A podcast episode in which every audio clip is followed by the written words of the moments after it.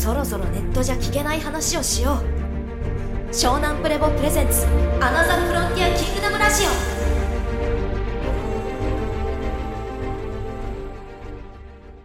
今日はよろしくお願いします。よろしくお願いしまじゃあもう今日は早速ですけども土庶民っていうワードが出てくるじゃないですか。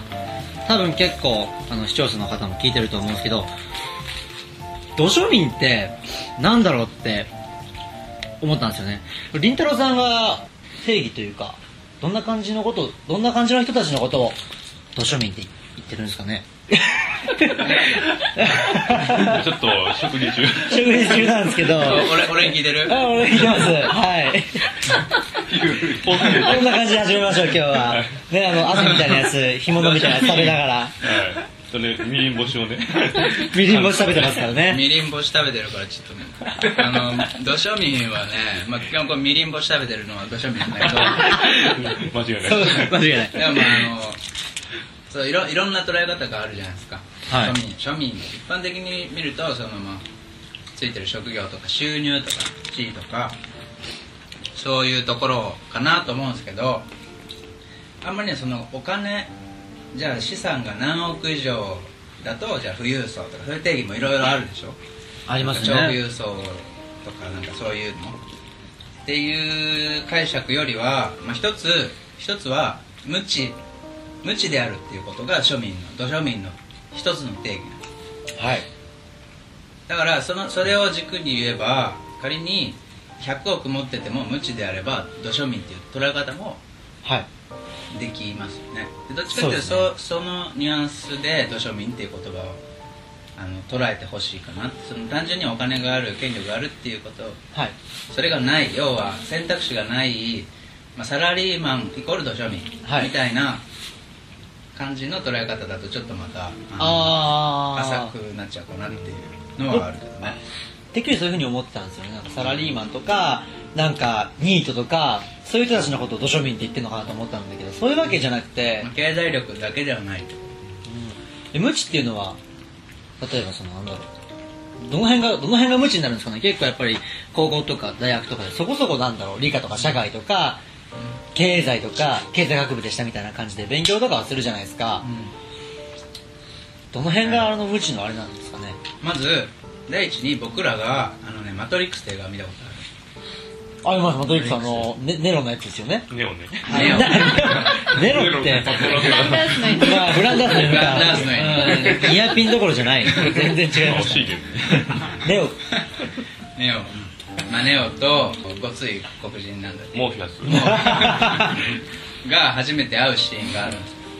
であのーそこでまあいろいろ真実を教えようああはいはいはい。始まるんだけど、まあうすうす気づいてるかもしれないけどちょっと衝撃的なことを言うよみたいな感じで始まるんですよ。覚えてます最初に言うのがはい「君は奴隷なんだよ」っていう ところから始まるのね。はいはいはい。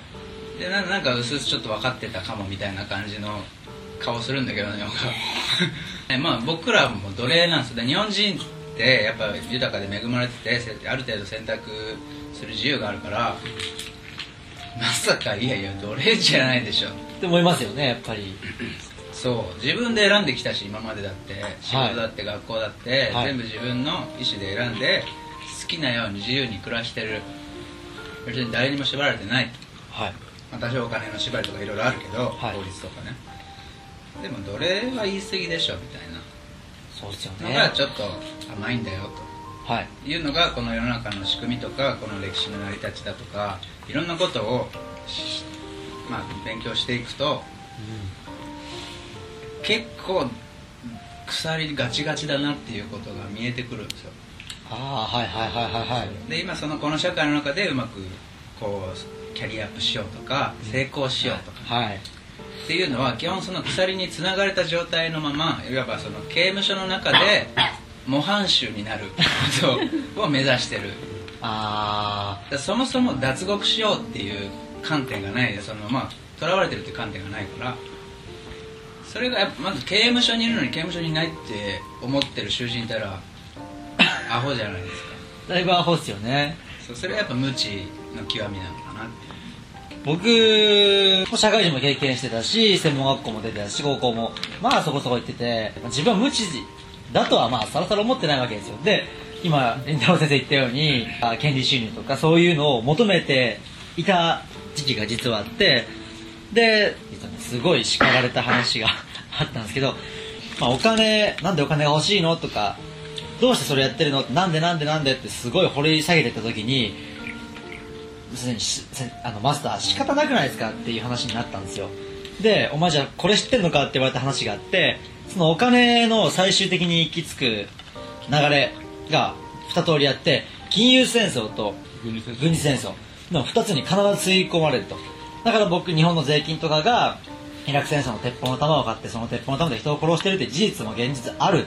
けどお前はそこを知った上でそういうことやろやってんのかって言われて知らなかったんですよねで、まあ、自分無知だと思ってなかったけどそれを聞いてねあの全然知らなかったなと思って。だからお前は被害者でもあるんだけどもう加害者でもあるんだよ。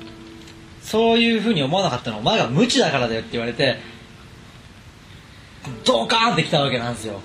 確かに無知だなと思って。わかるわかるなんか自分が無知だなって思ってなんかとなんかタイミングとかシュースあります？常になんかあの知らないことめちゃくちゃあるなって分かりつつそれをうっすら気づきながらもなんかそこを見ようとしてすごい無知だなとは思って知らないことがあるって分かってるしそれが大事だってうすうす気づいてるけどでもそれを勉強しなくちゃいけないっていうところからなんか逃げてるというかなんかまあなんとかなるんじゃねって。いうなんかななんとかなっちゃうのも若干なんか、ね、無知でもなんとかなっちゃうように見える。そのそう刑務所にいるってことすら気づかね気づけないように。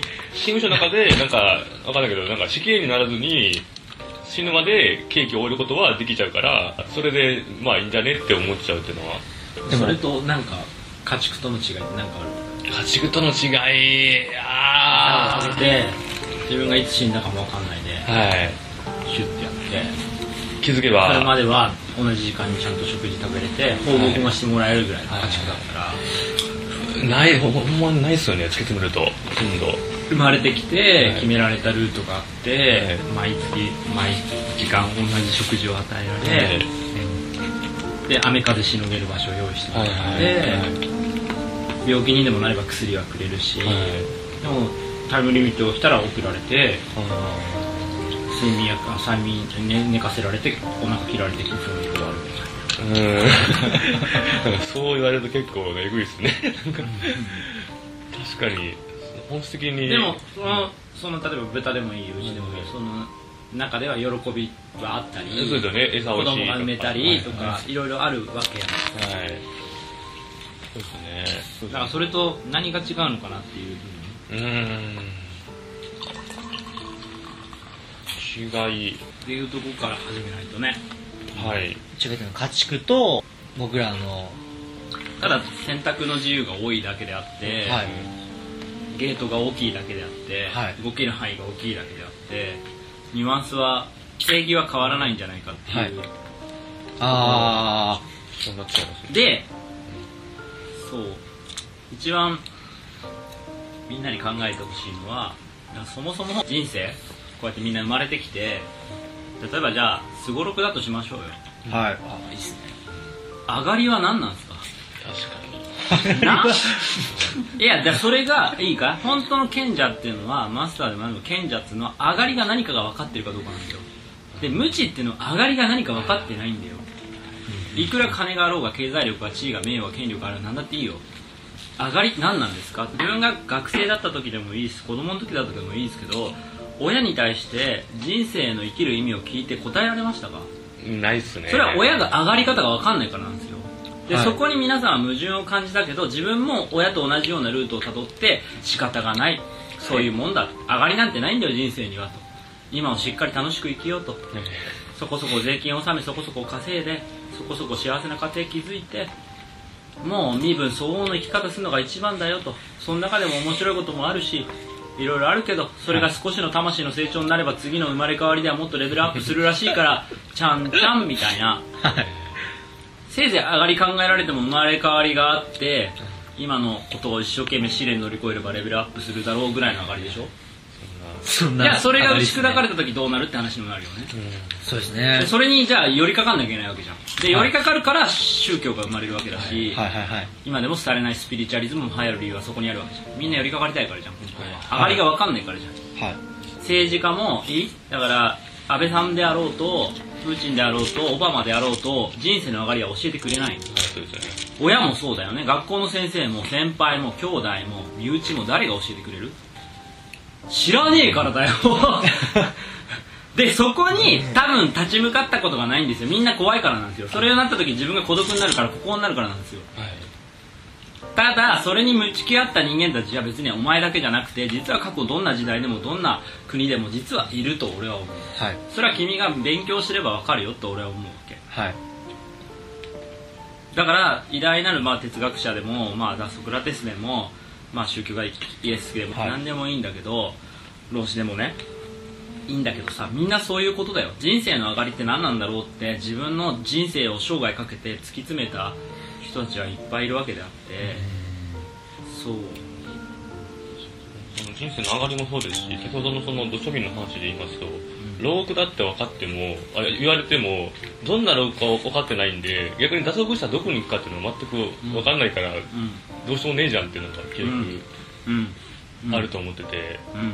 そうそうそうそう。だから何が言いたいかっていうとじゃあさ人間がさその例えば柊がさ住んでる家をさ、はい。このこの部屋牢獄だから早く出た方がいいよって言われても、はい別に自分で鍵開けて閉めてはい。普通に暮らせてるから牢獄だと思わないじゃないですか、確かに何何言ってんだこいつ。頭おかしいんじゃねえかって言って相手にしないでしょ、はいそうですね。だよね、はい。で相手にしない日がずっと続いてて、はい。ある日突然、はい。ね急に物音がするようになりました、はいはい。なんか変だなと。怖い。怖い。な。でもなんかネズミかなとかはないんかもうボロいからしょうがねえかなとかってするじゃん、はい。でまたしばらく日にちが経つと、はい。もっと物音がカンカンカンとか不思議なことがいっぱい起こると、はいはい急にドアが閉まったりとか、はいまあしょうがねえかなとか。い。ろいろ思って。しばらくすると今度雨漏りがし始めたとか、はいはい。うん、で今度は建物自体が揺れ始めたとか。でだんだんだんだんなんか下から熱くなってきて。熱くて熱くて寝れなくなっちゃったったらもう出るしかないよね。自分で鍵持ってたってそこにいられなくなるから、はいはいでもしもしだよ。今この星に暮らしてるってことはそういう状況と同じぐらいのものだとしたらって話になるよね。あ言いたいことはじゃあそれを事前に察知する人がいて、はい。い、や週いずれここは住めなくなっちゃう場所だからいやバカじゃねえの住めるよ、あはいはい。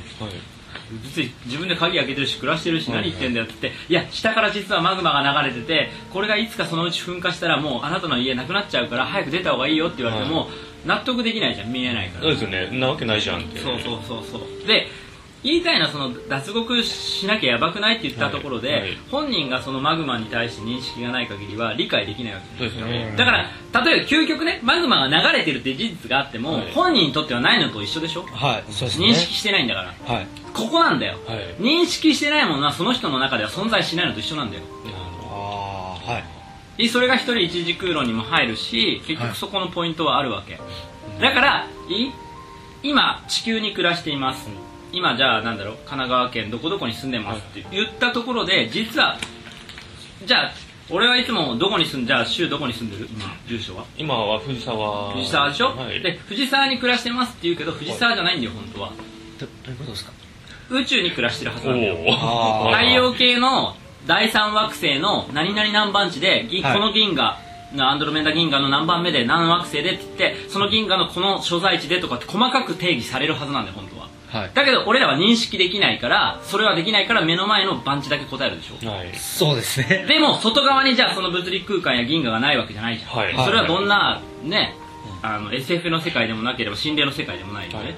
そうですね。そう。だから太陽系があって隣にねあの金星があったり近くに火星があったりするわけですよ。月があったりするわけで、その中での位置関係っていうのは認識してないじゃん俺らはしてないですね。そう。ってことはさっきの話じゃないけどマグマとか下に流れてるって言っても認識してないからないのと一緒だよね、はいそうですね。そう。でそれと一緒で自分たちが宇宙に暮らしてるっていう認識がまず僕らはない。はいそうですよね。ない。じゃあ本当に宇宙空間の影響を受けてないなんてありえないわけですよ。えーもちろんね。もちろんそうですね。でも臨場感がないっていう言い訳があるわけじゃないですか。確かに。そそこですよね、うん。はい。で臨場感がないって言うけどじゃあ臨場感があるような状態じゃ大変なことになるわけよ。例えばじゃあ空気が太陽が例えば 状況が変わって空気吸えなくなったら死ぬわけじゃん。はい、はい。そうですね。でしょ？だから火星からなんかすごい衛星が飛んできて隕石がぶつかりそうになったらなんか大変なことになるんですよ、だからそうなった時に焦ってうわ地球やべえじゃんとか思ってもしょうがないわけ。はい。そうですね。そうだからそれと一緒で自分たちが今置かれてる現在地とか現在把握してる空間とか物理的なものも含めてそうなんだけど外部のものどこまでの外部空間と交流してるか認識があるかないかによって全然状況が変わってくる、うんなるほど。把握の仕方がね、はい。牢獄の把握の仕方が、はい。そもそもね。うんうん。なんでもうそもそも牢屋の檻が見えてない人たちに、はい。はい。檻があるよあるよっていうのはここまで顔の真向かいに牢屋の檻が見えた時に初めてその人たちは動くわけじゃん。はい。でそれってじゃあその人たちにとってどういう状況かっていうことじゃん。それって多分今までの生活が根底から覆らされるような状況が起きなきゃいけないわけじゃん。はい。でそれが今の現代人にとって一番何かって言ったらお金だお金。お金が使えない状況が来た時に初めてそれが分かるわけじゃんああまあつまりお金を使うという生活お金を働いて稼ぐという生活がある限りその人たちの現実は壊れない。マトリックスは壊れない、はい。はい。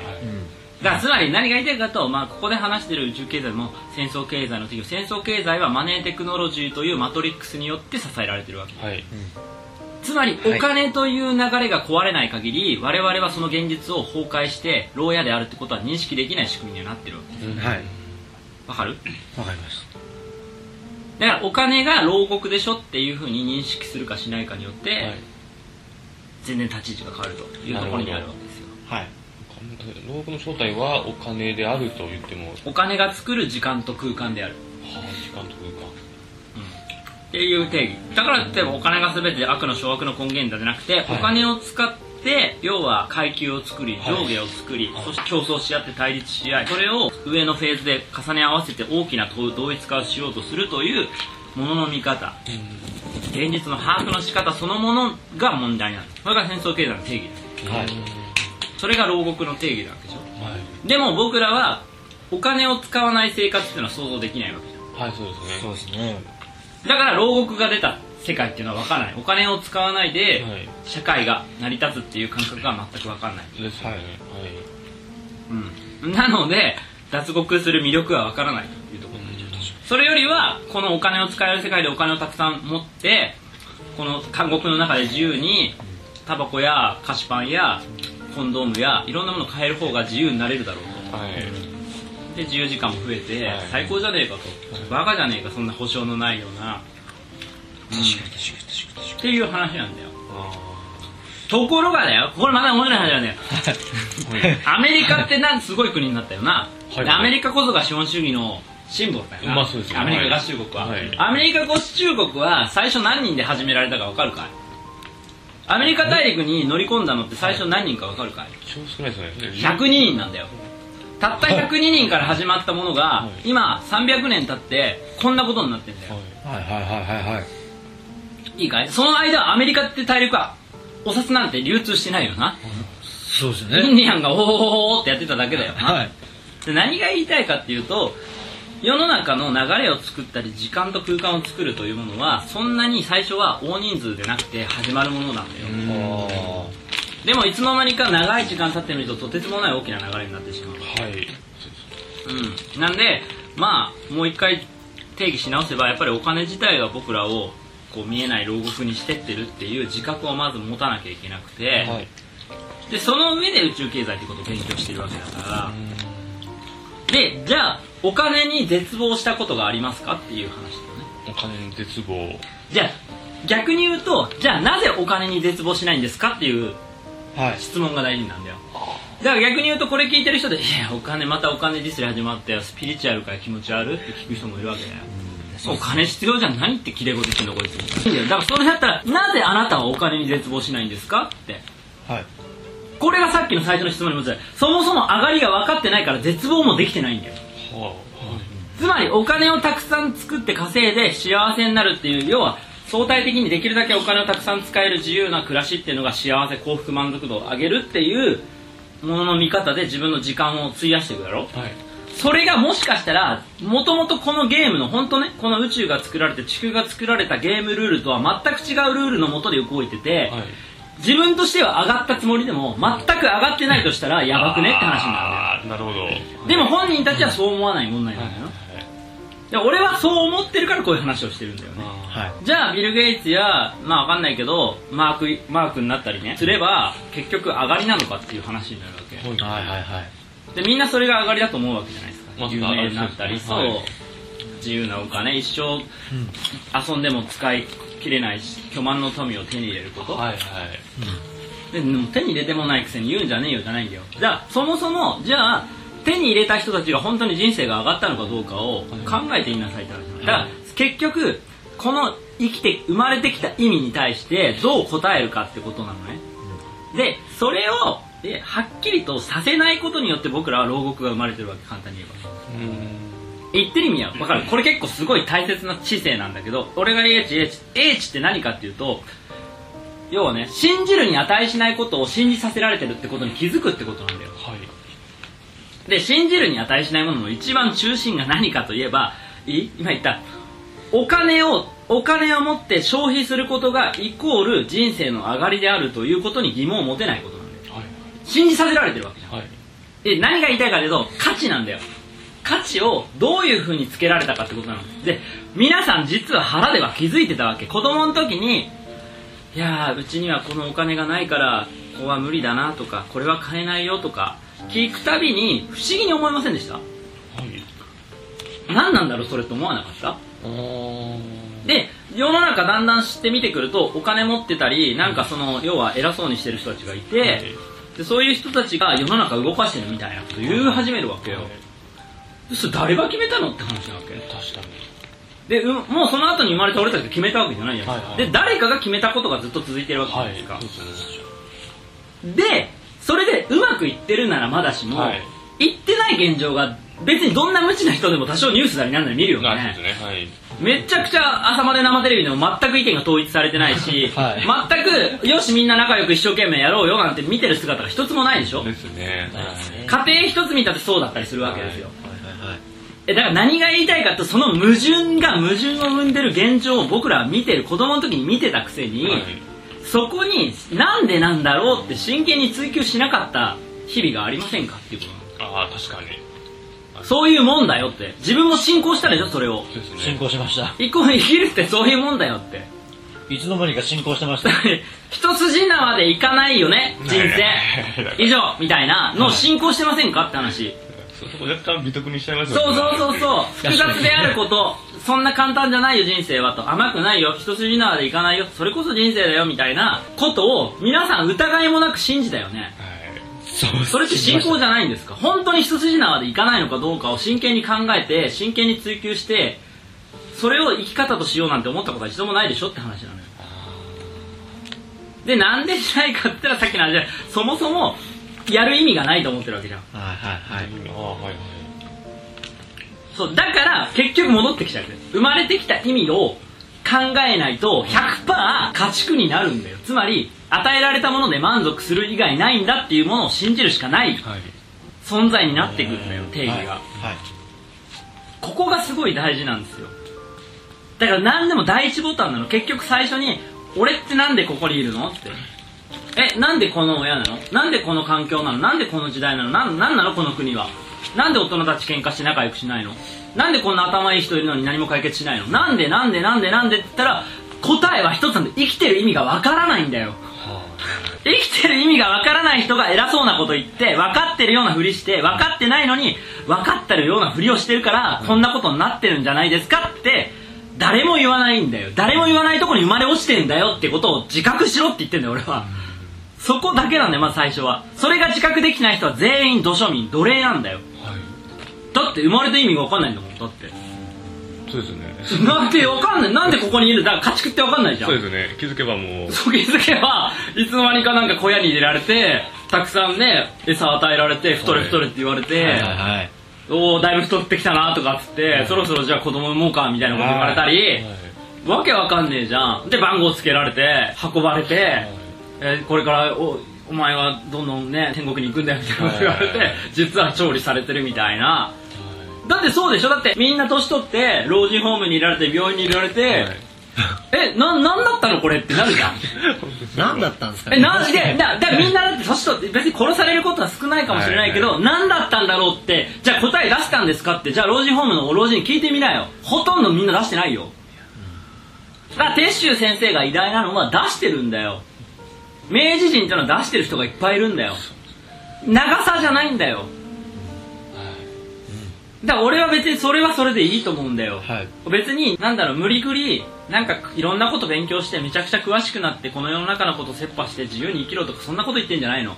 そもそも生きてる意味もわからない。でなんとなく年取って死んでってなんとなくこれでいいんだって要は言いくるめてで後世に伝えてそれで満足ですかっていうことがもう原点なんですよね。なるほでそこを共有しようとしない人とはもう話しても意味がないというかうん。